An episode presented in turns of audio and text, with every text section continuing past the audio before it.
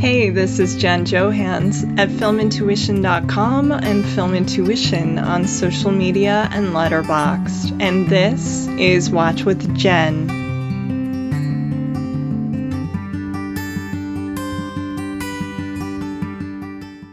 Well, today I am so pleased to welcome one of the best film writers currently working today, the wonderful Sheila O'Malley, a regular film critic for RogerEbert.com and a member of the prestigious New York Film Critics Circle. Sheila's work has also appeared in Film Comment, the New York Times, the LA Times, Criterion Collection, Sight and Sound, and other outlets. A scene from her full length script, July and half of August was turned into a short film, which played at the Albuquerque Film and Music Experience as well as at Ebert Fest. She's written the narration scripts for two tribute reels played at the Lifetime Achievement Oscar ceremony, one for recipient Gena Rowlands, read by Angelina Jolie, and one for recipient Anne V. Coates, read by Diane Lane. Additionally, she writes about actors, movies, and Elvis at her personal site, The Sheila Variations. Sheila, thank you so much for being here. I love your work and your passion for film. So, how are you doing and how's summer treating you so far? Well, thank you for having me. Um, I have also been a fan of your podcast. It's amazingly robust. It's amazing the guests that you have, and this year scope of subjects. Like you never know what someone is going. So I'm really happy to be a part of it now. So um, thank you oh, for thank having you. me. um, yeah, excuse me. I'm I'm completely drenched. Um, it's humid humid here in my little beach town, and um, but I'm very excited to dig into the topic that we have decided to discuss today. Absolutely. Well, I've read your work for years, and I'm always so taken in by the way you can and do approach film from the perspective of an actor, a fan, and also a historian. As someone who also loves Elvis, your writing on the King is my absolute favorite. I've always wanted to know how you first became interested in all of this in movies, Elvis, acting, writing, etc obviously, there are some wonderful pieces on the Sheila variations encompass, encompassing your recollections. So I thought I would let you decide how you'd like to take it from here. Were you always a lover of film? Um, for sure, absolutely. Um, you know, I think like most kids, you just kind of get swept away in whatever stories. Um, you know, and I grew up in an era where there really wasn't that much choice on, you know, yeah. we didn't have a million channels, but there were these great. Um, I grew up in Rhode Island, and so Channel 56 um, in out of Boston was a local channel, and they played old movies. You know, just cool. random. It would be like, you know, in the heat of the night next to a Marx Brothers movie. You know, it had made no sense. And I we had like a black and white television and I watched them having no idea that I was watching something important or that books had been written about them. I just liked them. Yeah. I, and also, I think because we had a black and white television, I just have no, you know, I hear some maybe younger people, but a lot of people, not just younger, say, "Oh, it's a black and white movie." Mm-hmm. I don't, I don't understand that attitude. Like every, I saw everything black and white. It, yeah. Um, so, you know, uh, so that the sort of love of film, there were a couple of moments early on where I realized that film was a thing that people made. You know, there were human beings who were making choices, um, and that happened pretty early. Um, I've written about this before, but I was like 12 slash 13. Those were the big years. And I was babysitting. So I was more unmonitored and I was up at night uh, mm-hmm. with babysitting jobs. And so I saw Dog Day Afternoon and East of Eden. And in my memory, they happened within the same year. And mm-hmm blew me away. I'd never seen anything like it before. They both are were too old for what you know, Dog Day After Head kind of went over my head, but it didn't matter. I just felt okay was like the first time where I thought, I need to know about the people who made these movies. It was like a consciousness that it wasn't just the story that I was imbibing, but the artistry of the people involved. Um, which then just began me on the journey to see everything James Dean, you know, and Al Pacino. Oh, yeah. Sort of followed. I followed the actors, but I followed the directors too. So Kazan was a big one to sort of open, Yeah. open the door to acting, and also I have a lot of actors in my family, and it always Mhm. just never seemed like this pie in the sky. It always just seemed like a job that people did. It didn't have Oh, much okay, magic to it. It was like you know, we would go see her in shows and my aunt in shows, and many of us went into it ourselves. Um, so, you know, the writing part of it didn't come until much later, Mhm. But it's been fun to write about. It's just another aspect of love of the art form. it you know. really is. Yeah, and you do it so well. I've read Thank you. so many of your pieces. Um, when you were talking about Dog Day, I remembered some of the Lumet pieces that you wrote, which are phenomenal. So yeah, I, I love that you share your passion for it and makes these films really come alive for a new generation. You have a, an ability to bring history and make it so immediate. And I think that's a real gift. Yeah. I think I, you know, I did not, I'm not, I didn't go to school uh, for any of this. I went to acting school. So my sort of, I don't know. I don't know. I, I think a lot of you, you can come at this from many different ways. And I have learned so much from people who actually went to film school. I mean, you know, there are always going to be gaps in everyone has Everyone. Yeah. you know like i learned so much from people who are really about you know cinematography or historians and Mhm. um so i've had to kind of piece it together piece together Yeah. my education and um address gaps like over the years i was like oh okay french new wave i don't i don't know what that is now i must yeah. you know educate myself it's always so fun to do that it really um, is. yeah Yeah, that's what I love about this podcast because it's like I'm taking a different survey course every couple weeks. Right. Yeah. And I feel like I'm in a film club every week with whoever my guest is. And it was so much fun. Yeah. right right Since you're extremely knowledgeable about classic film, I was particularly psyched when you suggested pre code movies as the theme you wanted to discuss. That brief period in Hollywood filmmaking. We're talking about the time between the widespread shift from silent to sound or talking pictures in 1929 and the widespread enforcement of 1930s motion picture production or Hays Code censorship guidelines midway into 1934. The films we'll be delving into today were made in this Wild West free for all era where the films and society was rapidly changing and the rules or workarounds seemed to differ from studio to studio, just as the censors did from state to state with studio heads finding different meaning in the code's words and or just ignoring it outright to test the limits.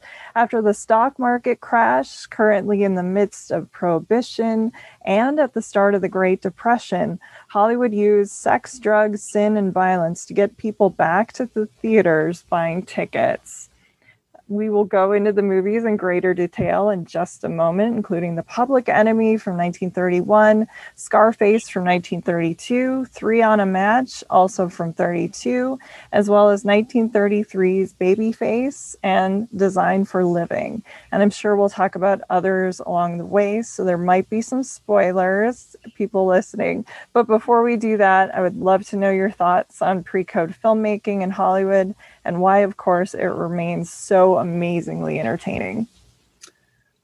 Um, let's see. I, I'm sort of uh, late to the awareness of of all of this. You know, Me I mean, too. I would say my favorite era of filmmaking is um, post code. It would be the 30s in, into the early 40s. You know, that's sort of what you would Yeah. call the golden age.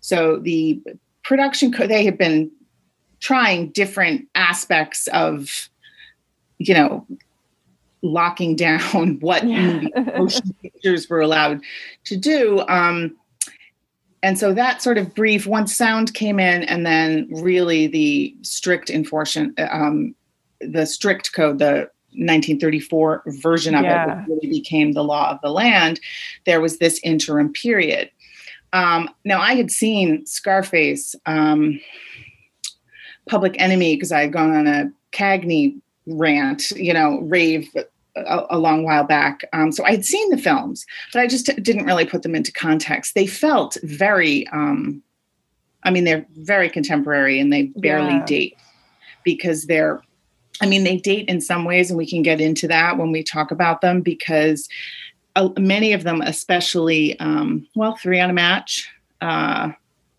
Scarface, and Public Enemy, have a ripped from the headlines yes. feeling the same way that you know, films. I mean, Sidney Lumet also would his yeah. films often felt like they were just taken from real life. Mm-hmm. Something that happened yesterday is now.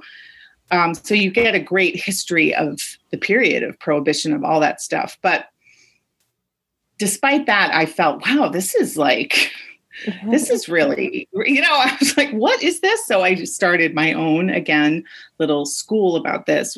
What's been exciting in the last, I would say, 15, 20 years is that, for example, Babyface, which we'll be discussing, um, was heavily censored, one of the most controversial mm-hmm. films of the time. Um, it was cut and uh, to pieces, and there were scenes that were dubbed over. And in 2004, it was discovered, you know, the yeah. uncensored version was discovered. That was when I really was like, okay, I this is like a, a, deep pool, and now I need to see as many of these films. And I love the actors of that period too. Me you know, too. Yeah, pre-code Kay Francis and Joan Blondell and um, Jean Harlow, and they're just all so unique and so good. Um, mm-hmm. Um, and Dvorak will discuss for her as well. So that was a long rambling answer. Sorry, it's 900 degrees, but oh, you're fine. you know, so I, I guess it's again, I, I, still have a lot to learn about it, but I'm fascinated by this by this period and then how this shift occurred. Um, yeah, in the from the mid, you know, the mid 30s on. Yeah, um, and why this shift occurred. You know, absolutely you're absolutely right. These movies do feel modern, and I did come to them like far later. Uh, I loved classic movies, especially like the 40s. Exactly what you were saying, film noir. The James Dean movies, I think, were another gateway in, and the Alfred Hitchcock. Yeah. But yeah, when I finally started to see some of the uh, pre-code titles, it totally blows your hair back, as they say. You're like, what did they do? Yes, it's yeah. amazing. Yeah. yeah. how modern yeah. these are. Yeah. yeah. And the thing about it is, is that, you know, yes, it's, um, you know, it's sexually explicit. It's, mm-hmm. you know, there can be mm-hmm. violence. Um, and, you know, exploitation. There's all those elements in it. But the thing that I really treasure about them is, um, and I don't want to say that the films post code did not do this because that's a thing that I hear sometimes like, well, pre code, they were able to do this and post code. No, that we, we still got the serious messages. We still got, um, you know, double entendres and yes. all of those things. But the, especially let's just say about these films that we're talking about today, um, they're just very frank. I mean, that's yes, the word. That's the good word for it. Yeah. Very frank. It's not, there are titillating, you know, like Bette Davis is like happening to be half naked during a scene. You know, it's those yeah. kinds of um, things uh, are, are definitely present, but they're, um, the total lack of euphemism in, in these films is what really uh, I think would be a revelation for people who may have an idea that mm-hmm. it was all prissy pants not saying what we mean back in the day. Yeah. It's like, oh no, please, you know, these are very um and they're not, I would not say they were like you know, obviously immoral, but there's an amorality to it. Um, not placing too much judgment on what we're seeing. And that mm-hmm. was really what the powers that be the Will Hays people, the you know the people who were enforcing the code were really disturbed by was that we need to judge the bad people. We need the bad woman to realize she's bad and then repent. And there really there isn't a lot of that. It's people have to make tough choices. People do what they have to do to survive. Yeah. Violence exists. Um, I don't know. So that the frank quality of these films puts them in a very unique unique category. Um, yeah.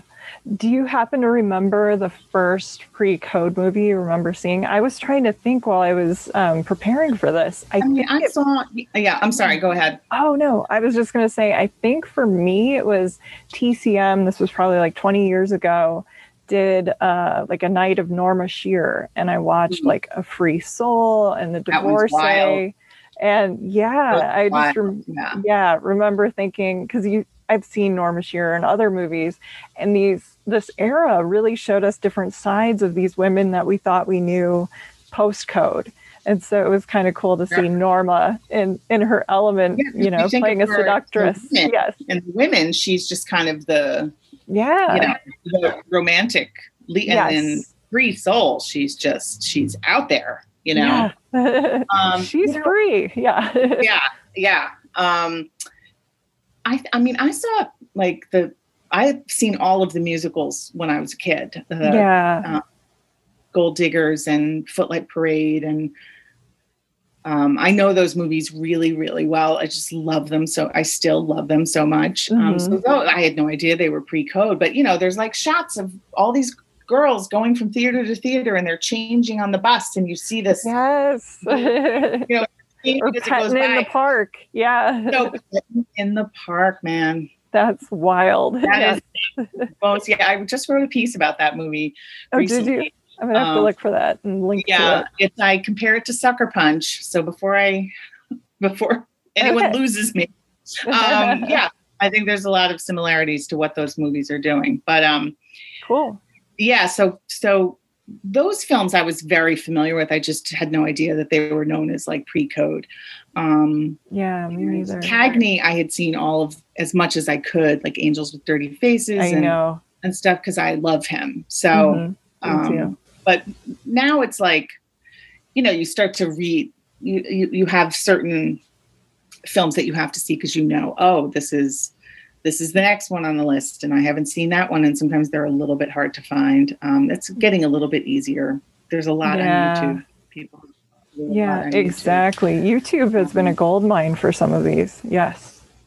Yeah, yeah, yeah. And sometimes they're they're not very good and now i'm not going to remember the name of the one that i recently saw. It was joel mccrea and it's basically about this and he's so hot. It's young joel mccrea and he marries he's a hardworking guy and he marries kind of flighty daughter of his rich industrialist boss and the daughter Ooh. is like well you don't have to you don't have to work anymore he's basically i think it might be called kept husbands Oh, so interesting. Okay, I'm gonna yeah. have to look for that. And so it has. It's a weird. It's in the middle of. It's basically saying to women, don't emasculate your husband. There is definitely that. Like, let your okay, man sure make his own money, be his own man, because she really is like you know, let him be. Um, but it's also kind of again very frank about this subject um, mm-hmm. and she anyway it's so and it's very poor quality uh, but it's on youtube so there's all kinds of gems out there that where you see oh this was a pretty there's a lot going on wow I'm gonna have to look for that. Well, after the box office success of the Edward G. Robinson gangster picture Little Caesar, the studios knew there was money to be made in crime movies. So in 1931, Zanuck followed suit with William A. Wellman's The Public Enemy, starring the great James Cagney, using the logic that, as in Little Caesar, they were commenting on the violent realities of the time period with Al Capone and the St. Valentine's Day Massacre, which dominated headlines. The studios figured they could get around censors because they were proving that crime does not pay when their characters met their violent fates at the end.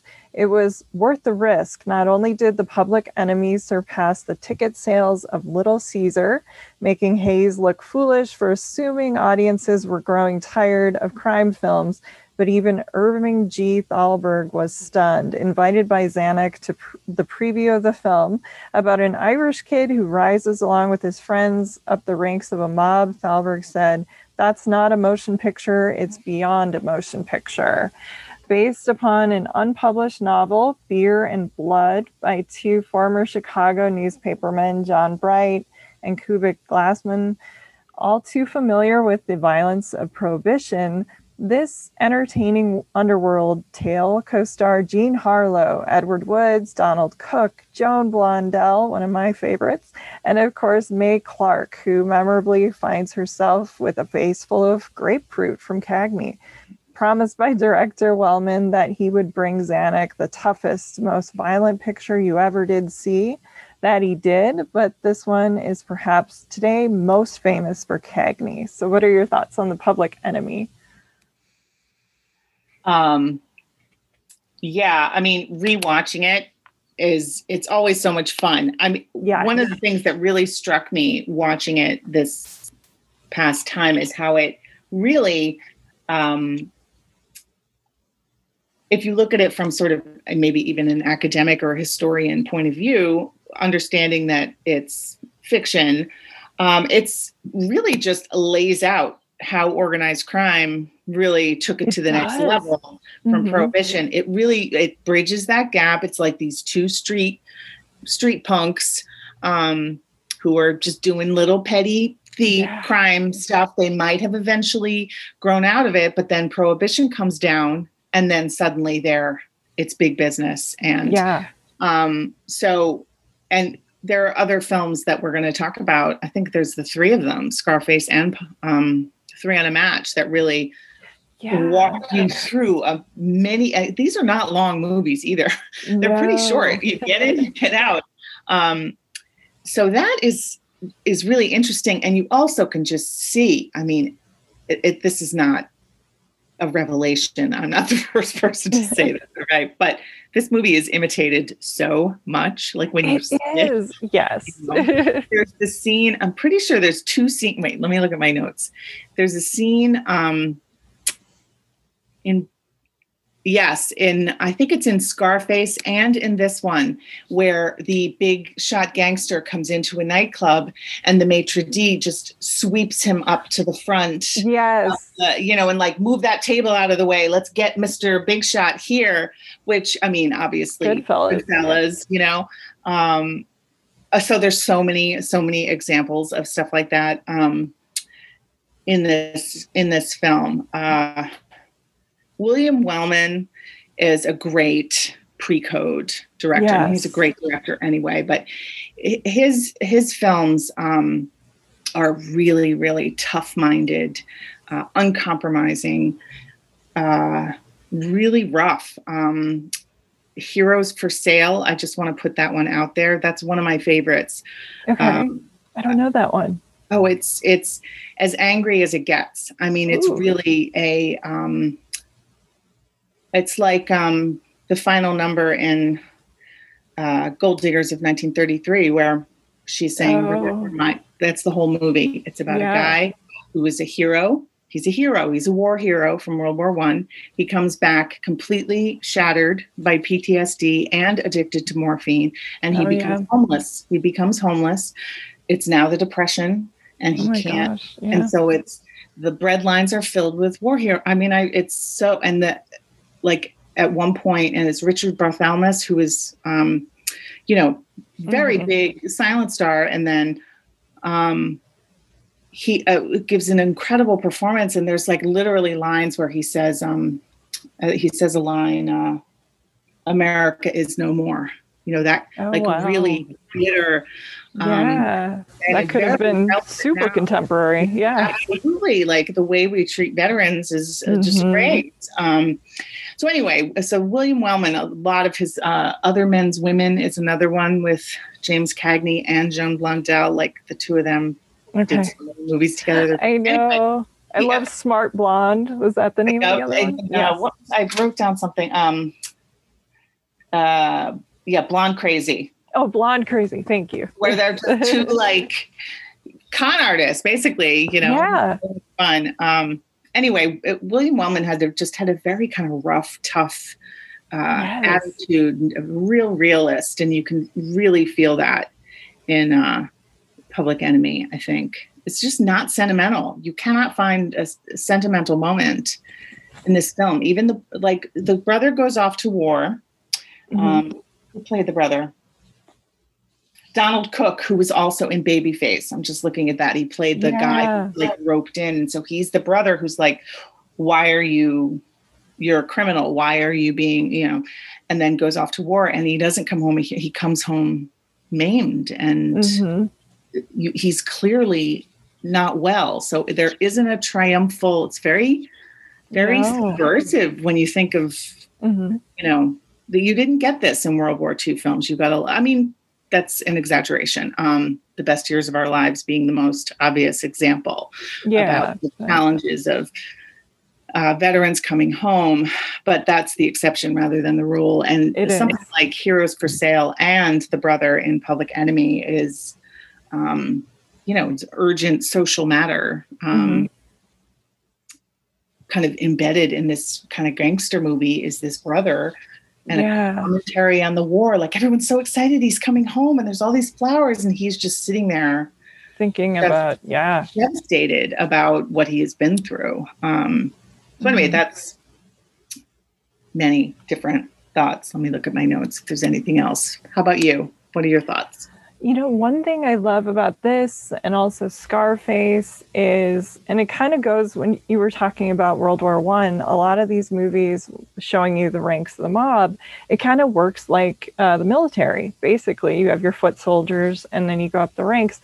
And one thing I really like in the Public Enemy is it focuses on like chosen family and also real family. So he's having issues with his brother, who's like, Why are you a criminal to James Cagney? And then his best friend, and I'm blanking on the guy that uh, the actor who played his best friend who he grew up with. We grew up with, yes, um, uh, uh, Edward Woods. Edward Woods. Matt Doyle. That's the Matt. friend is Matt Doyle. Yes. Okay. Yes. Matt Doyle, um, the guy that he grows up with, is maybe closer uh, as a brother. But the other thing I love about this one is the end is like a straight up horror movie. Like there is, I mean, you're watching this and you're thinking, boy, he he can get everything he wants and all of this stuff. And so it is kind of walking that fine line of glamorizing violence and not. But then by the end yeah. of it, it is the most shocking, like of all the endings of the movies we're talking about. Okay, three on a match too. Yeah, but the ending right. of uh, this one, oh my goodness. Yeah. Like it stays with you. Yeah. yeah the one thing I sure. really remembered, besides the grapefruit, of course. The grapefruit, yes. right. Yeah. Yes. And the, the women who come into this world. Yeah. Um, and you know, because it's interesting, like Joan Blondell really doesn't have that much to do in this. Mm-hmm. Um, she plays a much larger role in uh, Blonde, in other ones, in other men's women. Um, she's fantastic in that one. If you ever get a chance to see that one, that's Cagney okay. her.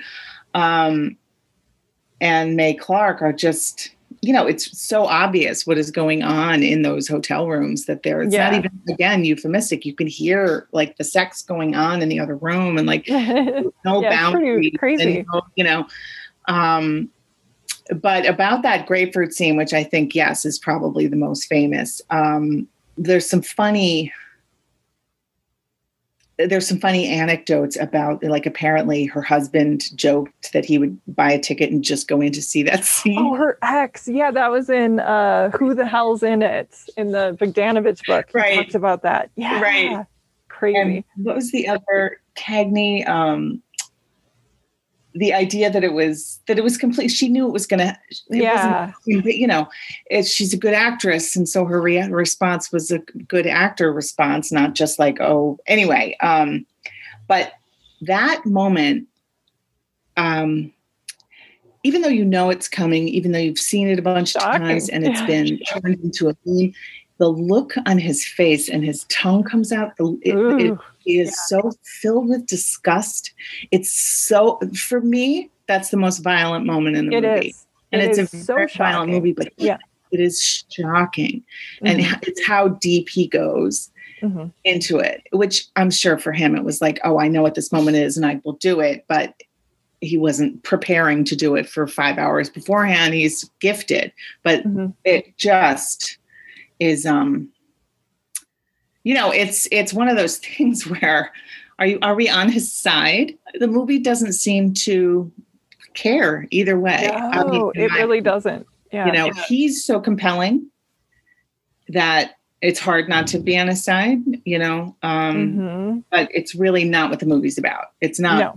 about um it's not i don't know it's not concerned with that it's concerned with telling the story the other thing maybe i don't know this may be just i was really struck also this last time with the view of child abuse in the opening sec- Yeah. section Mhm. and how um, it, it's kind of not it's not brushed over it's like he has to go and he's his father is clearly going to whip him and he's this which is was at the time Oh, was the belt was more reminded me of Goodfellas. Yes. you know.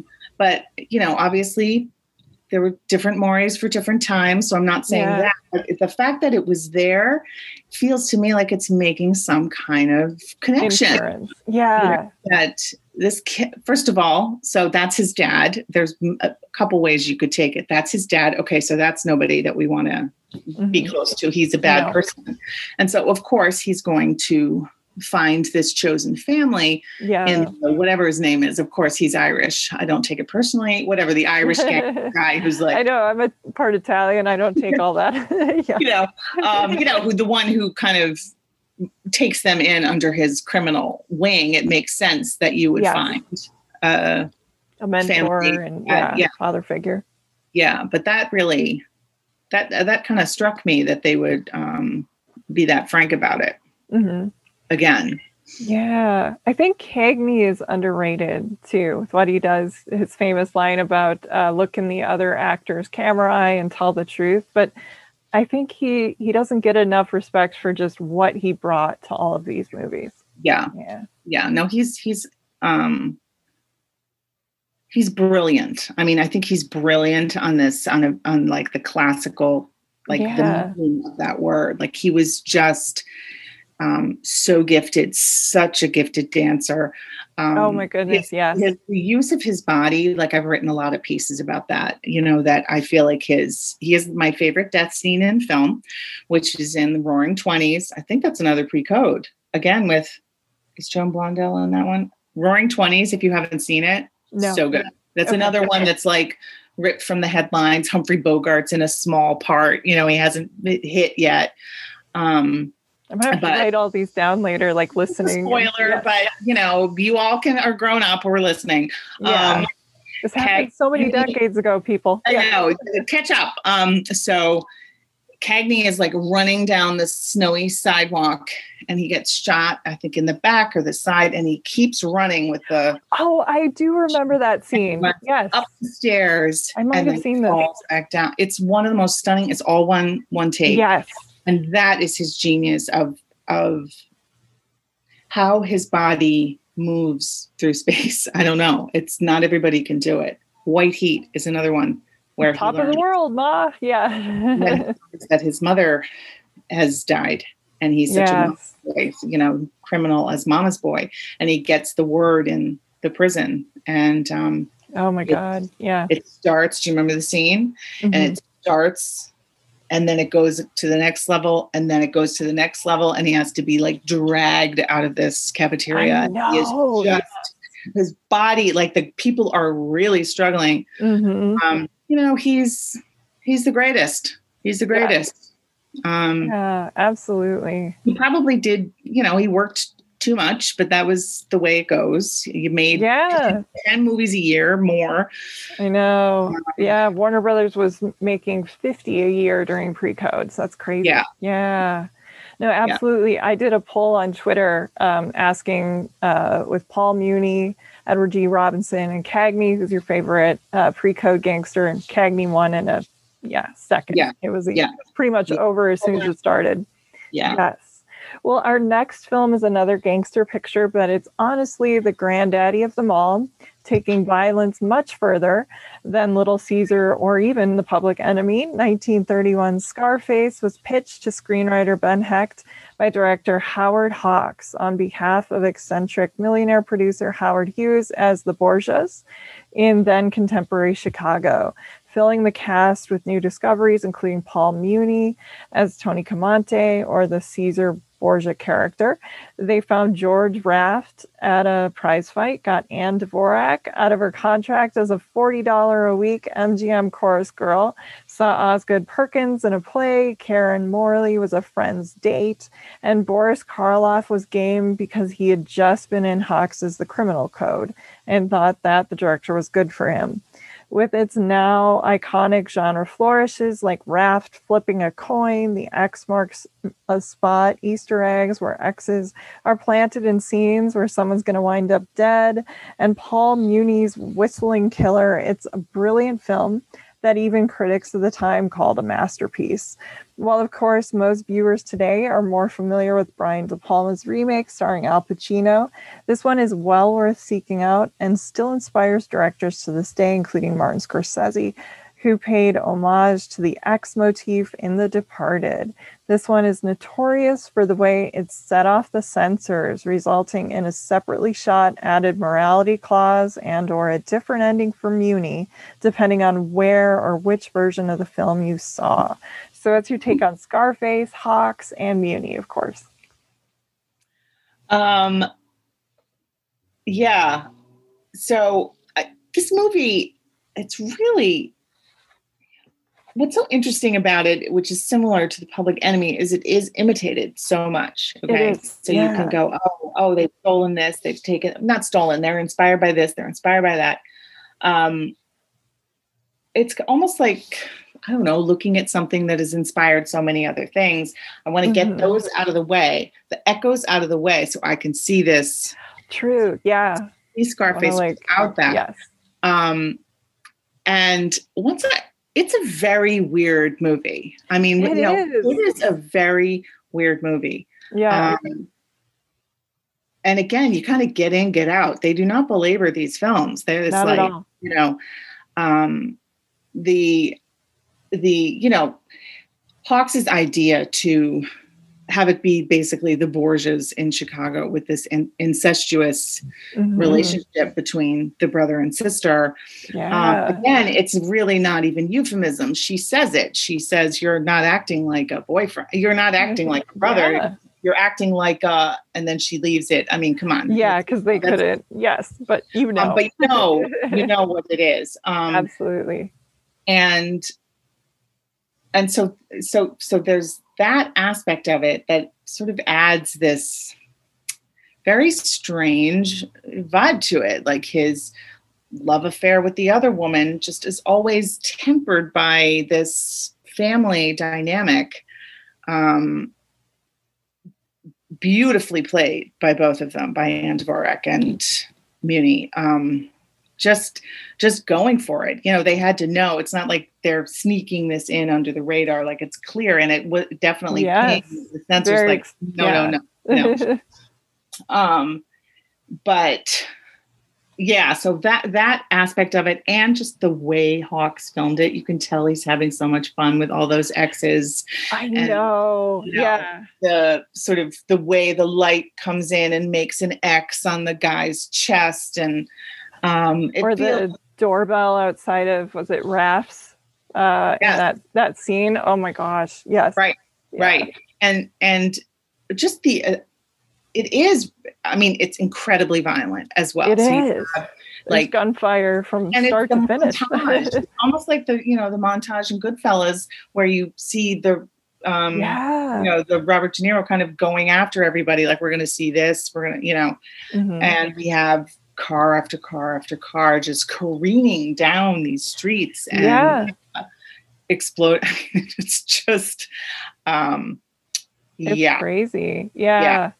and at the time, so people like John Dillinger were in the news at the time. Al yep. Capone was in the news. And so the concern of we don't want to glamorize, we don't want to glamorize. Meanwhile, though, because John Dillinger was a glamorous figure to yeah. you know, seen as this um you know he he didn't steal rich pe- you know he was stealing rich people's money. He wasn't yes. like, you know that sort of uh more yeah. Yeah, yeah. Um, but so that aspect of it was what was very very difficult for them to deal with with the censors because it was I know. As, mm-hmm. You know they had to add stuff.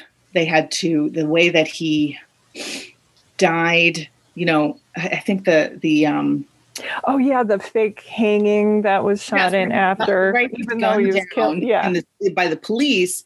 But Wasn't, they wanted, you know, the sense wanted it to be that he's captured, then the law takes care of him, and so now we, the country, the state, all good people, can feel rest assured that we will, you know, be able to handle. But you know, Hawks was like, I, I mean, he didn't shoot those. They made him shoot this alternate ending. They made him shoot. I think there's a um, a moment where someone's like, "This cannot be tolerated in any good society." I'm sorry, I'm not, you know. And it was like they had no. to add these things in. Oh yeah, that was I think at the beginning or something too, or maybe yes, yeah, it was so strange. This is an urgent problem, and we need, you know, it's all of our responsibility, something like that. Yeah, right Meanwhile, then you come into this. I don't know if I would say that Scarface shows a glamorous world. Um, no, not at all. Mm-mm. Yeah, I think it's just more honest. Again, that word, like it's just more frank about why people like, well, what's going on and what yeah um, is the appeal to someone like that character. You know, he's not yeah. um, Cagney in Public Enemy. It's a different dynamic. It's a very yeah. different it um, is. Yeah, he isn't just over the top and no, it's ominous, it's haunting. You know his downfall is coming like long yeah. before. I mean, you figure yeah. for Cagney, but like this one almost just the whistling in the dark. It's like again, horror movie like you just know this is yeah. not going to end well. No, but what you were saying about like Dillinger and the era, I've talked about it on my podcast before, but um, growing up in Minneapolis and St. Paul, of course, um, there was a really good book written about um, all the gangsters that would come through for the bootlegging era. And wow. it was called John Dillinger Slept Here. And I grew up like reading this book cover to cover. But I remember my grandpa telling me about being in the Great Depression and actually seeing a gangland hit go down uh, in the streets of St. Paul when he was just a little boy. And I mean, it shocked him. And he would he just sort of said it casually and he's like no it bothered me for years i had nightmares about it but it's wow. just like i can't even imagine that era and so when i watch scarface or there's a scene in public enemy too and i think in little caesar which i watched again uh, where like a kid or somebody's walking by and just like that could have been my grandpa these yeah. movies kind of had men um, showing their downfall with violence whereas the women it was sex that always kind of yeah right. got them in the end. Right. You're going to yes. end up in a you know hotel room and they aren't yeah. like, writing uh, in lipstick. Yes. Yes. Well yes. That's um oh, yeah, yeah. so I, I, think it was so um i think it took about a year for it to even come out because they had to go back and forth with all of these reshoots and um you know by that, yeah. that by that point you know i don't know it, it's it's since been restored and you can see the way the original ending which is again pretty mm. shocking it is um, i think um, it's much more jarring than the tacked on thing yes for sure for sure yeah. and you know this this 20 year old actress who we'll get to again in three on a yes, match one of my favorite mm-hmm. who who was born anna mckim so can you imagine changing your name from that to like who does that like it's more difficult for um yeah that says something about who she was yeah you know, I you, have to learn more about her. I when I was yeah, watching I, these this time, I was like, wow, I'm just taken in by her. Yeah. Yeah. Um, Imogen Smith wrote a really good piece about her. I can forward it to you. Um, okay, cool. And uh, you know, so her career was I mean, she's 20 years old in this. She's That's 20. incredible. She's, yeah. Oh, she was a dancer, which you can tell in Scarface in the couple scenes where she, the scene in the nightclub where she's showing off that incredible dress um, yeah. with the X on the back. Um, and, you know, she, I can't remember how, I think Howard Hughes had seen her and put her under his own contract as he yeah, was okay. to do. And the way Hawks was casting this, it does sound very like, well, we saw Paul Muni in a yeah in, know, a, oh, play. It was like the Yiddish art theater, you know. yeah, I was, gonna say it was like a like, Jewish theater company or something. Jewish, yeah, Yiddish, which is so many amazing people came out yes. of that. I remember in Lee Strasberg's book about forming the actor studio, or not really, but just about his own childhood and life called A Dream of Passion. He writes about seeing Paul Muni. Oh, um, oh, wow. And being absolutely bowled over. So that had to be early 1900s or something, you know? Yeah. Um, and, or maybe the teens, I don't know. And I just don't have the book here. I was looking for the passage because he just oh, was, okay. it's one of the greatest performances I'd ever seen. I was a kid and I realized, oh, that's what good acting is one of those moments. Oh, wow. Um, so the He's other so good. Yeah. So good. And I don't know if you've seen I'm a Fugitive from a Yes. Yes. Okay. Yeah. I mean he was incredible in that. Talk about yeah. a fine scene. I mean Oh my God. Yeah. Moment, a surreal moment. It's not realistic. It's I don't know. A very, very bold uh, performance. Um, yeah.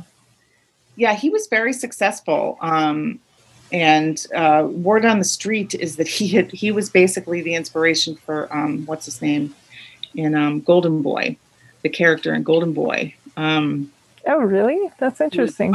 Slash violinist, and he was kind of torn between the two. And uh, Joe, that's the character's name.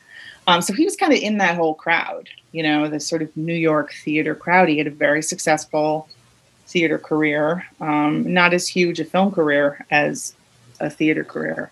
Um, but yeah, he's so good. He's so good in this. Yeah, absolutely. Well, described in Mark Vieira's book Forbidden Hollywood as the quintessential Warner's film of 1932, director Mervyn LeRoy's movie crammed, as Vieira wrote, headlines, history, sociology, sex, alcohol, drugs, adultery, kidnapping, blackmail, and suicide into 63 frantic minutes not a gangster picture this time, but a female centric melodrama. The movie starred Joan Blondell and Ann Dvorak, also Bette Davis as three school classmates, obviously played by others when younger, uh, who years later happen upon one another in New York after taking three very different paths. Having found success as a showgirl after time spent in reform school, Mary is played by Blondell. Bette Davis is a hardworking stenographer, Ruth, and the married, wealthy mother of a young son is Dvorak's Vivian, who is bored with her lot in life and finds adultery, drugs, and vice before long. The reviews of the film back then were frequently negative, the New York Times called it tedious, distasteful, and unintelligent, and the Pittsburgh Press called the story erratic. But it's gained in its esteem over the years thanks to Leonard Maltin and others. I think it's definitely chaotic, but I really like the pacing of the movie. It just burns through plot and the performances in this one, especially Dvorak. And oh, I yeah. know you're a fan, so I'd love you to give us your perspective on Three on a Match yeah this um this this movie uh you know it again i would say that this is imit- imitated to death. It's like mystic pizza in 1932 you know what i'm saying? It's like oh that's a good way of putting it. I was thinking beaches but mystic pizza i like that. like you know you see the kids when they're little yeah. and then you you know have a little segue and then you see the you know and if for you know that's women so women yeah. friendships it's you know it's obviously uh, a very popular, very yeah, popular. It's catnip for that. stories, right? Um, so we have, yeah, and it is so short. I mean, it's a tiny bit over an hour. Yeah, so they are you know jamming quite a bit in into mm-hmm. it it's unbelievable yeah you know, like a kidnapping which is um crazy but what I find so interesting, there's a couple of interesting, what I would say, commentaries on on going on here. And I don't know if this was conscious. They may have just been trying to get something out there that get people to pay money and see it. They're not putting too much thought into it. But so we have the three girls. We have Mary, who is played by Joan Blondell as the older one, uh, you know, the older version of the character who was you know, wild as a child. We see her as a child, Yeah. literally charging boys to show them her underwear. I mean, she's. I know. It was like, Well, wow. like you know smoking she's you know swinging on the swings and showing her underwear to boys and all that mm-hmm. stuff and you already can she's wild okay Yeah. the other two friends are vivian who is sort of the rich kind of she's got it all together woman Yeah. On And the we have- surface. Yeah. Yeah, on the surface. and then we have ruth who is the real smart one and she's going to actually make something make something of her life cut two, we're not surprised that mary ends up going to reform school and having to Mhm. I mean, she's basically locked up until she's however old Yeah. she's 20 or something. And Ruth is now, you know, in business school. She's doing really well. And Vivian has married a millionaire played by pre-code king uh, Warren William, who is has kind of a boring boring part in this, but you should seek out his other stuff because he's Yeah, he really- was always kind of the seductive or the the bedroom eyed. Yeah. yeah yeah exactly um and but vivian goes off the rails like overnight like or She does. It's like what what's the deal with Vivian? Yeah. like she, she is clearly um like maybe she was Manic or something. but yeah something was something is there and it's uh, Yeah. that when she says she they so the girls meet up. The girls meet up again by chance and they all go Mhm. out. And vivian is saying stuff. She has a great speech. Well not speech but just a couple lines where she's saying i don't know. I have the things that make other people happy. I just i'm not happy. I don't know. It just doesn't Yeah, Um, it was so honest and like not something you would hear in movies where the goal is to get married and have kids. Yeah. she's got it and she doesn't want it Mm-hmm. and we never really know why which i Mhm. find very intriguing i like that a lot Yeah. You don't need all the answers. for that character. Um, and then she decides, okay, well, I'm, or her husband basically allows her to go to Europe and um, with the child that they have together so she can get her head together. But she meets this playboy before the ship even I sails. know. Yeah. And gets off the boat and lives in this hotel and becomes addicted to cocaine and everything else. And it's yeah. shocking, but it's also like, you know, this is how it goes. This Yeah. is you, You, know, meet this- the wrong man and yeah, or or you meet someone at a time when you're feeling a certain way. Yeah. Listen, I watch intervention. Okay, you know, you meet someone at the wrong time, and they give you a drug that makes you feel like oh, yeah. everything's gonna be okay, and I'm awesome, and it's okay, and it's not. It's not okay. Um, Mhm. so that anyway that um is basically the overview of what all of the different issues ruth who is the bette davis is now bette davis is ruth is sort of the least interesting part Yeah. she didn't really get much, but I mean, they're burning through enough oh i mean here. wow, yeah it's really about um once the child once vivian and her child disappear as Oof, you know they yeah. vanish then be, there's a basically manhunt for them there's Mhm. you know the husband puts out like you know all points bulletin you know we have to find my wife and child. And mary who's joan blondell gets involved because she knows where vivian's hiding out and she's basically pleading fine you want to go off the rails? Go off the rails. Give me the kid. He's Yeah. dirty in the bathtub. There's crazy people doing strip teases on the tables. I mean it's insane the stuff Yeah. that's going on in that hotel with that poor child. I know. um, so anyway, Basically, yeah. It's like Yeah. Requiem for a Dream or something, but Yeah. yeah, 1932. for yeah. sure. And this would not work without Ann Dvorak's performance. Oh, no Um, way. Oh my! It's one of my favorites. I mean, it's up there for me. It's, um, and again, how old is she? Twenty one. At this point, yeah, Was I mean- only? Oh my gosh. yeah, because she started So self assured at that age already. Yeah.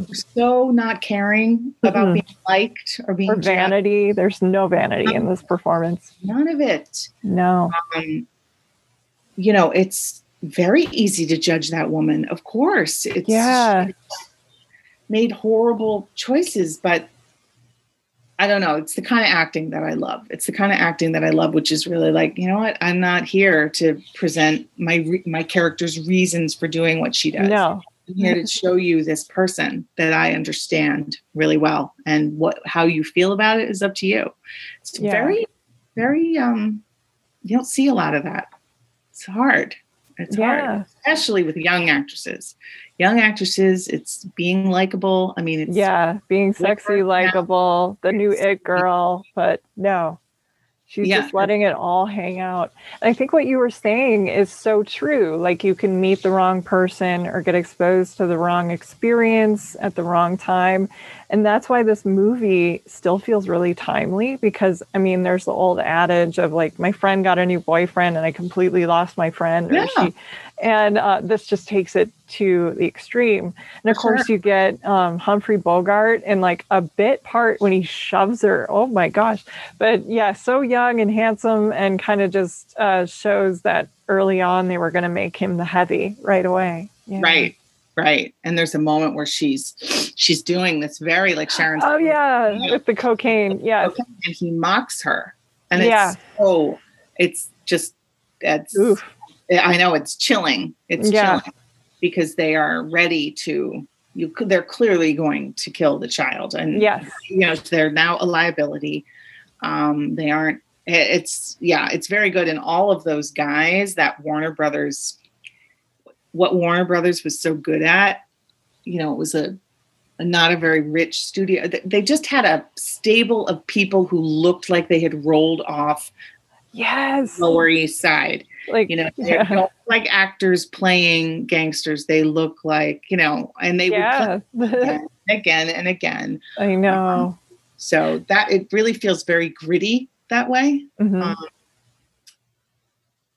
yeah yeah, Yeah, it's, a, well- it's a tough one it's a tough yeah. Yeah. Kind of that old thing. I think it was in Sunset Boulevard. Was it We Had Faces then, or just that Yeah, line yeah. about that? And yeah, these are faces or people that, you know, you would see them and think he might have worked for Capone. We don't know. Like he just, he has that look and that menace.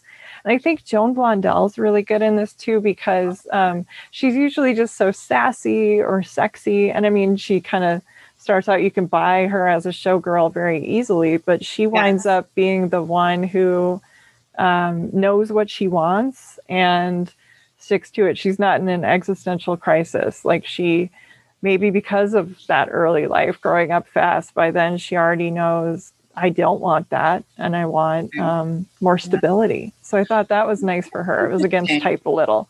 yes i also was thinking that maybe maybe maybe her she's the type of person maybe because of how she grew up that she can survive things that vivian can't Yeah. So, like being Sometimes- doing strip teases, burlesques doesn't touch No. anything in her. It doesn't hurt her, which yeah. is true. It's like there's something you're not, and not everyone is cut out for that kind of thing. no. And Vivian can't handle like one bit of exposure, and she completely shatters. And Mhm. Joan Blondell is like, I don't know. She always seemed very like practical. yeah. You know, life's tough.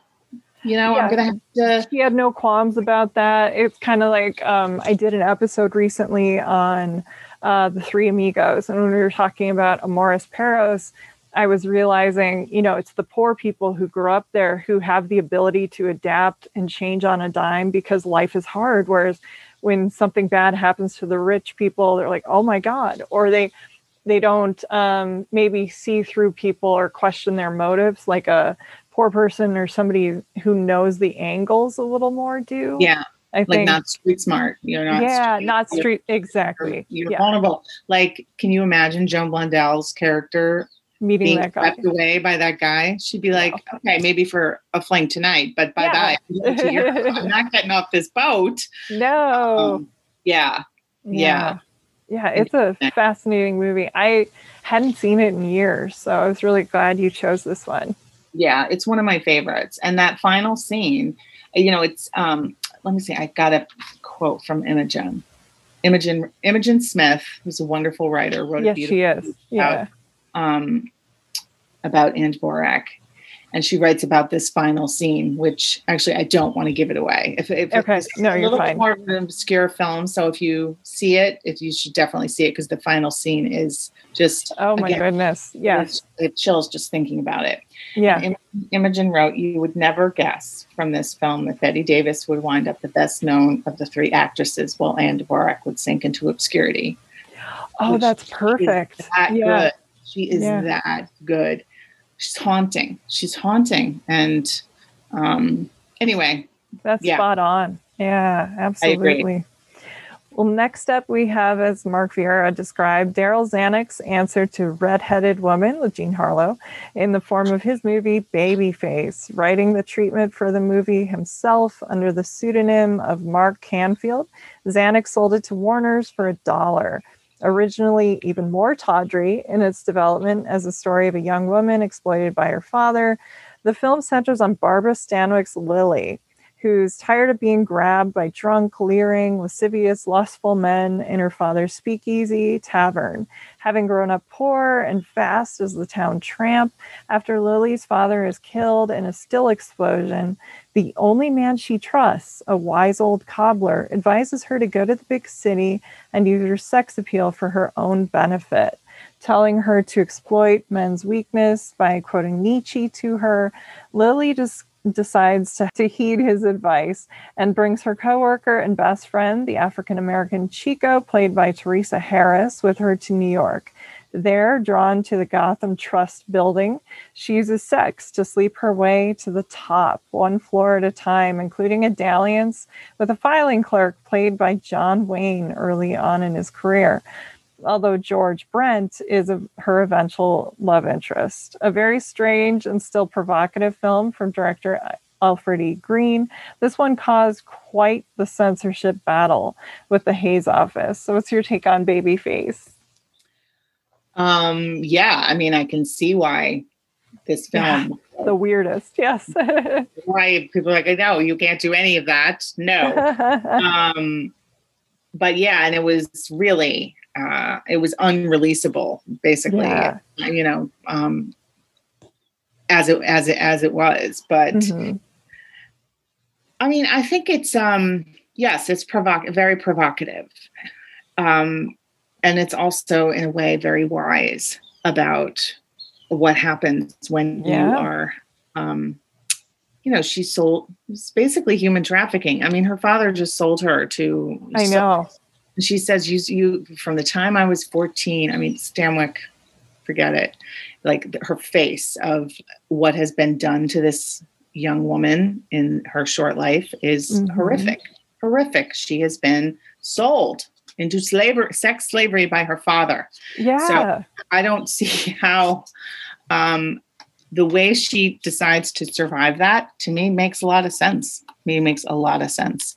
And um, the fact that it's Nietzsche that brings it about is one of the, kinda- the, the sort of close up of the binding of the book and how she's taking his words on it's very interesting I, I think it might be on the wikipedia page sort of the um, the cobbler's speech to her Yes. as it was written is nuts it's nuts It really is. and then Yeah. the way it was edited it's just so obvious what they were Mhm. trying to Like, you know you don't to go too far. Yeah. yeah, you, you know, do this, but know what you, you, know, good girls don't do that. But, you know, Mhm. but the speech as it is, is listen, you have this, go use it and don't let it touch you. You, Mhm. you get yours. You get Yeah. yours. Um, so, and she does, and she's brutal. She is brutal, you know? I know men keep shooting themselves or threatening to shoot or almost shoot. My goodness. Yeah. she leaves And- everyone in her wake. Yeah. and she can't you know why would she uh you know her, obviously her opinion of men why, why would she have a good opinion of men why would she see No, not at all. other than rapacious rapers you know that's Yeah. what all she knows her father on down um so but once it gets into the so it's it starts in this steel mill town and it's pretty brutal you know Yeah. and she and her friend Chico, who are working in this Speakeasy. This is the wonderful Teresa Harris, who is an, just an excellent she actress. was so good. Yeah. And she she she's in a couple of other movies. I mean, she had a, a nice career, but this is Yeah. probably like her best. And Mhm. it's interesting because um, She's the best friend. She actually, she's yeah. the best friend. She's the best friend, and she they run away together. Mhm. Um, she's the maid, but I mean, she's the. ma- I mean, there's, one moment kind of a name only. like, yeah. yeah, name only. Like, please stop it with the ma'am or whatever. Like they're in it like together. And when Yeah. someone tries to get rid of Chico, like, oh, we have to get rid of that maid. She's like, Chico stays. She doesn't even. No, it's like if She's she like- goes, I go kind of. Yeah. "Well." Um, so that kind of friendship between the races is another thing that I really people- like about that. Yeah. Yeah, but when people talk about the code, you know, it's really worth it to go look and see the things that were are actually in that code because it's not just addressing nudity and sex and violence. It's saying no mixing of the races. Don't Yes. disrespect the flag. Don't um you know, all police officers need to be treated with respect. All priests can't be comic figures Mhm. um, you know, banning interracial, any kind of. So you can feel a difference when Mhm. you know what would Chico have. I don't know. It's it's a unique portrayal. Yeah, one of those cringe-worthy worthy characters that we saw in the late 30s and 40s, probably. Yeah, or just any time, really. But yeah, exactly. Um, and so Teresa Harris is really wonderful, and she um, is is funny, but you can, but they're just in unequal footing and how much they hate their lives and how like they're like let's let's go figure this out. We don't have to do this anymore. Let's just go. Mhm. Um, and when, then once they get to the office and Barbara Streisand, Barbara Streisand, Barbara Stanwyck starts yeah. climbing up the floors, and you can see the camera. I love that the I camera. know. is Yeah, it's almost like- she- each yeah. man on a floor. Um, it almost turns like almost farcical, which is It just does. disturbing Yes. because men are literally being ruined. Lives are being ruined Yeah. in five minutes. Um, but she doesn't care. No. Yeah, I can't imagine um, people discovering this movie for the first time, like in the last few years, in the wake of like Me Too, or you know, showing. I mean, back then it would have been like the casting couch, and of course, this happened every every single job and industry. But it's kind of interesting that it's um, Stanwyck doing it. She Right. it's Because so she's good. Yeah. ear. Like, okay, yeah, you know, I've been used for sex my whole, you know, basically my whole life. If you, you know, she had no childhood, that was what it was. Um, so now the only way that I can even survive, this is the only reality that I know. yeah, it's my weapon. Yep. use the men, and I can't assume that there, there's no good men out there. I'm, Yeah. not, I'm not saying that that's her. No, you I know. It's Um, the cynicism of the. you know so you just feel and in general okay now i'm trying to think of the men like john wayne a young hot john wayne who's I like know. Yeah. first you- like he doesn't stand a chance with her she's Oh, going to no, eat him alive. Yeah. um you know but he you know he's not a he's a sweet guy you know yeah. Uh, the, uh, it gets naive about easier- it gets sex and- easier as she goes higher up in the hierarchy they get more duplicitous and sleazy and they wanna Shark like. Yeah. control her Mhm. and they have no idea again what they're dealing with No. um, yeah and then though doesn't she she does kind of realize at the end Yes. she does have a moment the whole Paris um, part of the Yes. story, which kind of felt like a different movie a little bit. Yeah. Like we have Yeah. most of the movie, this sort of play on, you know, uh, flipping the script on gender and sex and who's using who, and the question of like, is some there's always somebody they say like more in love or more invested, and what are Right. the reasons giving sex for love or love for sex? And so she makes it very transactional. And then the last chunk of the movie, after some horrible stuff had happened, she winds up in Paris. And yeah, it feels like something out of a completely different tale. Yeah. But then when um, I'm not going to spoil it, more drama happens with the man that she's with. Uh, at first, you think she's, you know, there's still some of that girl there. And I think by the end, she, um, I don't know, maybe because of the censors or they just wrote it that way, but yeah, she kind of learns and adapts, maybe kind of like Joan Blondell's character did in Three on a Match. Like, yeah, yeah, maybe. I don't know. Or does yeah. she? yes. I, yeah, I don't know. It would be interesting to see, to revisit those people 10 years yes. later. Um, yeah. You know, Who's still uh, alive? Uh, no, I'm just kidding. Yeah. Yeah. Like, like how did this, how did this all work out? But I think one of, one of the things, one of the reasons why this movie is so, um, it's still so disturbing is because of those opening sequences. I think if you had just if you had just started it with this sort of man eater yeah you know, at the office only. Again just like with um public enemy it feels like it's it's making a connection.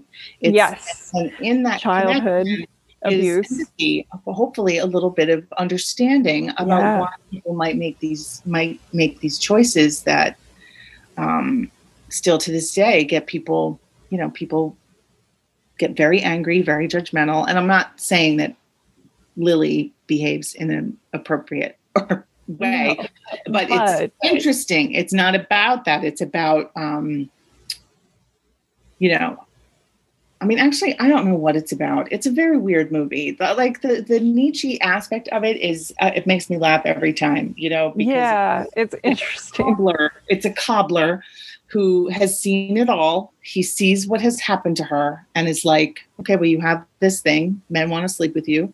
Use it. Don't let mm-hmm. them use you. Use it.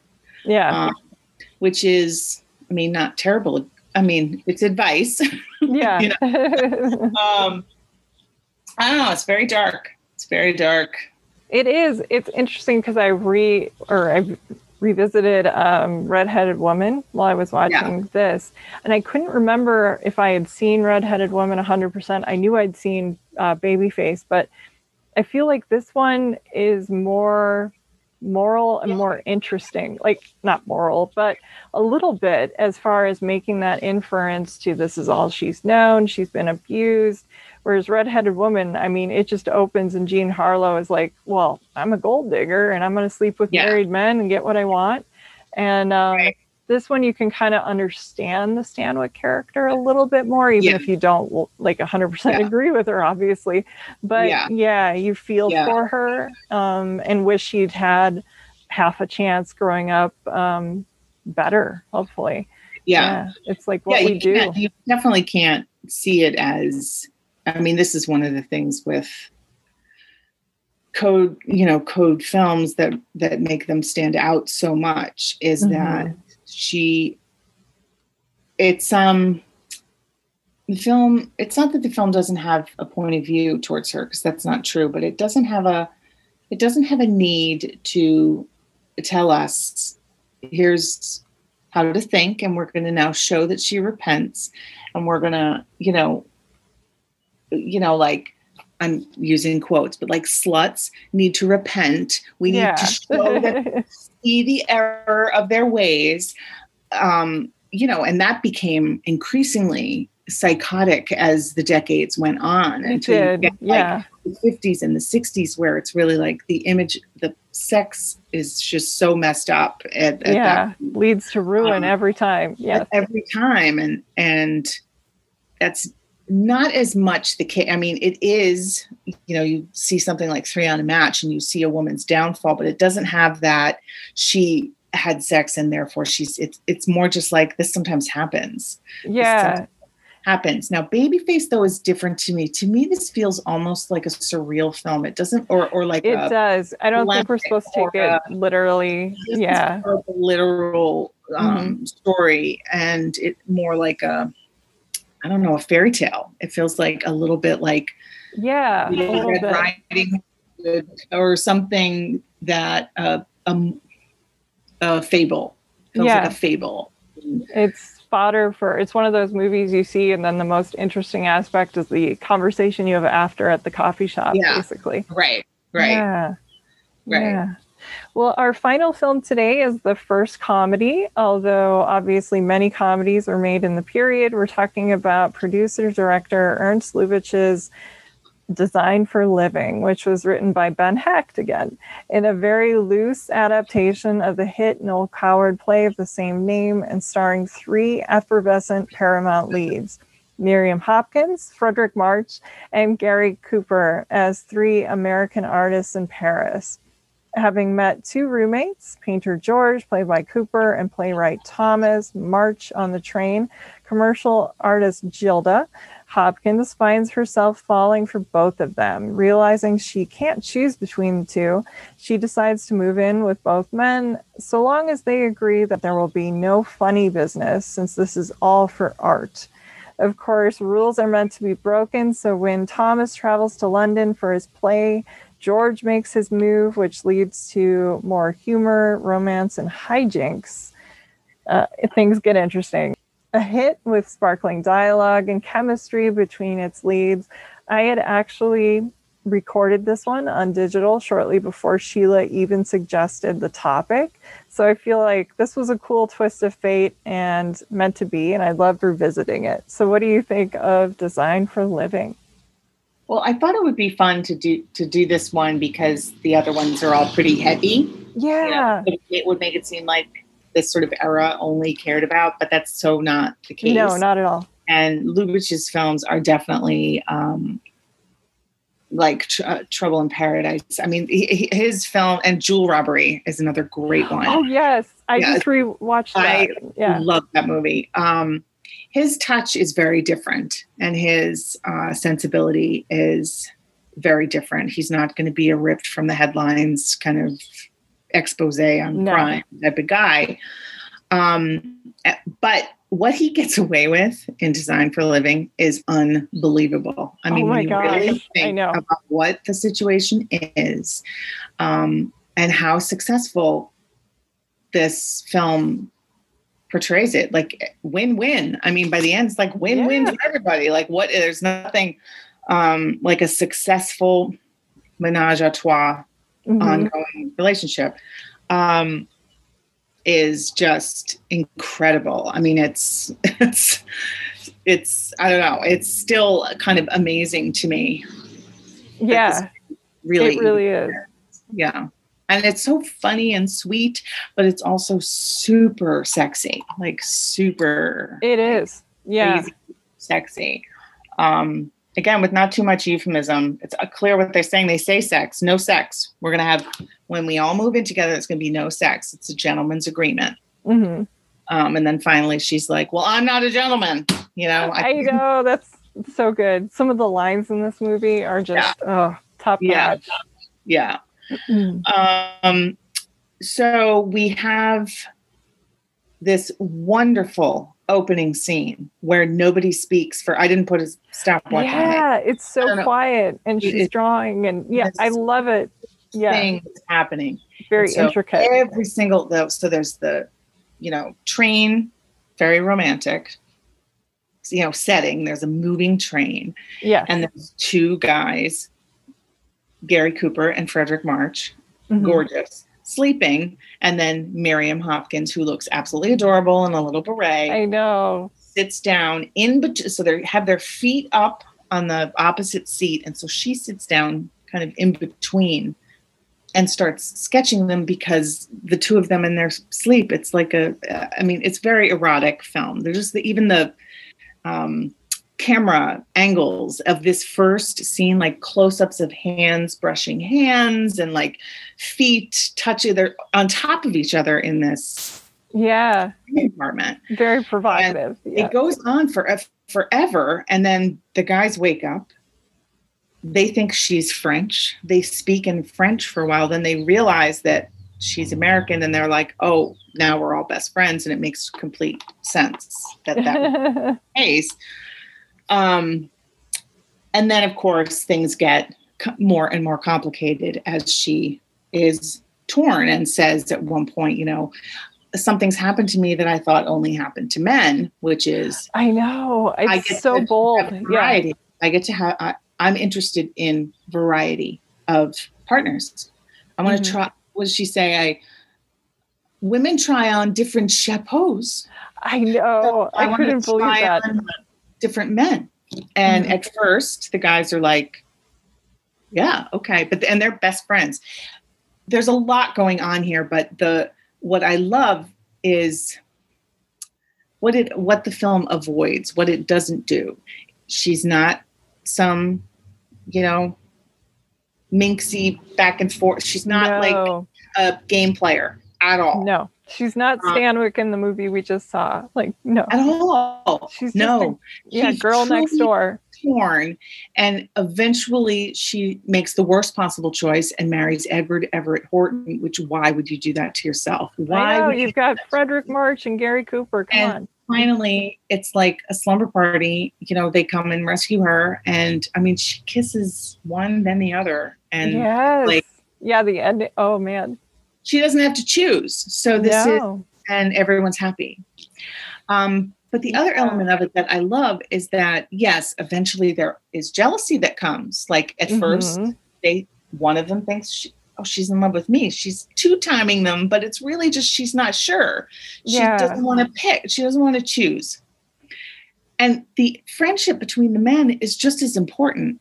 Like It. Yeah, they don't make her the villain or the quote unquote Yoko or whatever that's going to break them up. Um, they're a little just, yeah, as uh, confused as she is. Yeah, and they was- love each other. The guys love each other. yeah, also Absolutely. rare to see you know a kind of male friendship that's just kind of you know like that which also Yeah. Chosen family again, but not in a gangster picture. yeah, in, you know in bed together yeah it's all it's so interesting Yeah, you can always read between these lines. And I love when I was watching it, it's like it dares to say the thing aloud that, you know, everyone knows but doesn't say, which is you can totally be in love with more than one person at once. Right. And this movie, yeah, it doesn't make anybody a villain. It's just love is complicated, attraction. You can't maybe get all your needs met in one person. right And they're just trying to figure it out too. Right I I actually have not read this play. I'm sure you're probably more familiar with yeah, it. no, i haven't Um, read it either Oh, okay. yeah, Mhm. I heard Coward was uh, made a joke like I had I heard they only kept two of my lines, you know, past the mustard, or he made some kind of joke like that. So I don't know if he was a big fan, but well there was the the casting of the casting was very controversial if you want to call that's what it That's what I heard. Yeah. because Gary Cooper, who had been doing, um, you know, he was well known. He was a Mhm. cowboy. He was, you know, all this kind of stuff, but he wasn't seen as able to. He wasn't seen as a Lubitsch type of actor. No. And I think he was not the first choice. I think that, or Fredric March. Um, I think it was um, Ronald Colman and Leslie Howard were like the one. So that gives you an Okay. idea kind of vibe, which is much more Noel Coward close Yeah. those. Um, but they went another way. And because they went another way, and since Miriam Hopkins, it just sort of slides the British over into America. There's like a, by casting it this way, and I mean, nobody believes, I don't believe that Gary Cooper wants to be a painter in this movie. I don't believe. no, not at all. Mm-mm. he's not believable as a starving artist in a Paris garret, and he doesn't have to be believable. No. It's irrelevant to what is really interesting, which Mhm. is these two really good friends who are both in love with this really awesome woman, like a really Yeah. cool woman, and don't know how to negotiate it. And I think it's really funny too that neither of them are particularly talented at their art. I just think No, you kind of get that vibe detail. like when he's talking about his play, you're like, what? Yes. Yeah. Right. But they aren't like hidden geniuses. They're more like no, but they just love each other and are going to be big cheerleaders for it. for sure. So yeah, so I think the casting of Cooper was just, and so people went into it with a negative attitude about he's not a Noel Coward, you know, but eventually, and he's not. He's not a verbal kind of guy, but he could. He could. You think of like Ball of Fire. I mean, Yes, one of my favorite Hawks movies. Yeah. You know, yeah, you don't buy, of course, but the conceit is it's like Cary Grant and bringing up baby or something. Yes, the the Mhm. fun part is seeing this hunk play Yeah. a, the Get completely undone by nerd. Yes. Um. So yeah. So I think. Um. I don't know. I, it, it seems like this might not have the reputation that something like some of other of Lubitsch's films. Um, I'm not sure. I'm not sure why, but uh, yeah, I like to. It's you know, it's a love triangle, but it's doing things differently. What you had just mentioned with um, bringing up baby, and Sheila wrote the essay for the new Criterion. Yay! But um, that one is kind of a daffy woman. Um, but this one, you know, Miriam, um, she's just Miriam Hopkins is just like somebody you would know, like you would have gone to school with, and it's just an everyday girl. So I I really like that aspect too. Yeah. Yep. Yeah. Yeah. Totally um, relatable. Not like screwball energy. She's not a ditzy heiress. She's no, you know, uh, you know, kind of talented but not particularly driven. You know, she does mm-hmm. caricatures. She did drawing Napoleon in his underwear. I mean, that's how she makes her. Yeah. You know, in an advertising office and um, is yeah she's very it's very down to earth in this weird way it's just not um eventually by the end we see some like nice apartments and she's like all dressed up and stuff like that but it's that's like a, a shorter Mm-hmm. You know, that's the tail end of it. For the most part, it's her flopping herself dramatically onto that bed with like little clouds of dust that come up every time she does. Yeah, it's very bohemian, and yeah, she's like, oh, and she falls back on the bed. um, she's yeah, yeah. But yeah, I, I don't know. This this movie still it doesn't shock me because nothing shocks me, but it's just very um, yeah, you can't even believe it even exists in a yeah. way. It's utopia. To me, it's like a utopia. That's like a perfect world. Like, I, I know. yeah, Things worked out that way, and everybody is happy kind of with it. Yeah, and everyone gets what they want. Mm-hmm. It's pretty awesome. Everybody wins. Yeah, nobody's yeah. getting gunned down here. We love it. Yeah, yeah. Yes. Well, obviously, this is just a sampling of the many pre code movies from the era. And we talked about um, including many others, but we didn't think we'd be able to get to that, or I would have monopolized Sheila for like a week. So we mentioned everything from like jewel robbery and the gold diggers movies, red headed woman. Are there any other films you'd like to recommend those listening to check out, or any thoughts you have on the period and its personalities? yeah, I did. Ha- I put together a little list. I can. Oh, good. You, um, the heroes for sale that I mentioned. Yes. Um, Night Nurse is another great one. Oh, Stanwyck. Is that Wellman? Yeah, and um, yes, and uh, it's it's really really good. Um, it is. Uh, Temple Drake, which Criterion just released, that's also with Miriam Hopkins, and it's super good. It's based on a William Faulkner novel that okay. he didn't really. Yeah, it's it's very disturbing. Again, kind of you know sex trafficking and yeah rape and you know it's um, very frank again about these things and um, heroes for sale which i mentioned but there's a lot of um, uh, box sets that have come out like forbidden hollywood yes those have been wonderful yeah, those are Hollywood. really good. Midnight Mary, love that one. So a bunch of just those. recorded that off TCM. I need to watch it. It's a really good one. Yeah, yeah. it's similar. It has some similarities to um, Three on a Match. It's like reform school, and then you go into crime. You know, you come out of juvie, and then you're yeah, screwed, you know. uh, anyway, yeah. So there's still so much more for me to discover, but it has been really fun to talk about these kind of broad we didn't really get into the political. There are definitely some political uh, mm-hmm. uh, codes, but it's sort of a broad spectrum of kind of what was going on. Um, yeah. Last there. night I watched one uh, that was new to me, Flesh, with uh, Wallace Beery. Okay, I haven't seen that one. Wow, he was That's so okay. good. He plays yeah. like a wrestler from Germany who helps this woman who just got out of jail and she's got a scheming lover who poses as her brother, so a little days of heaveny. But um, you know, she, he gets taken for a ride, but then she feels bad. Yeah, that was really good. I think it's yeah. on the TCM app as we're recording this, but okay, okay. There's still so many I need to see, so yeah. I was very yeah. excited to discuss some of these with you.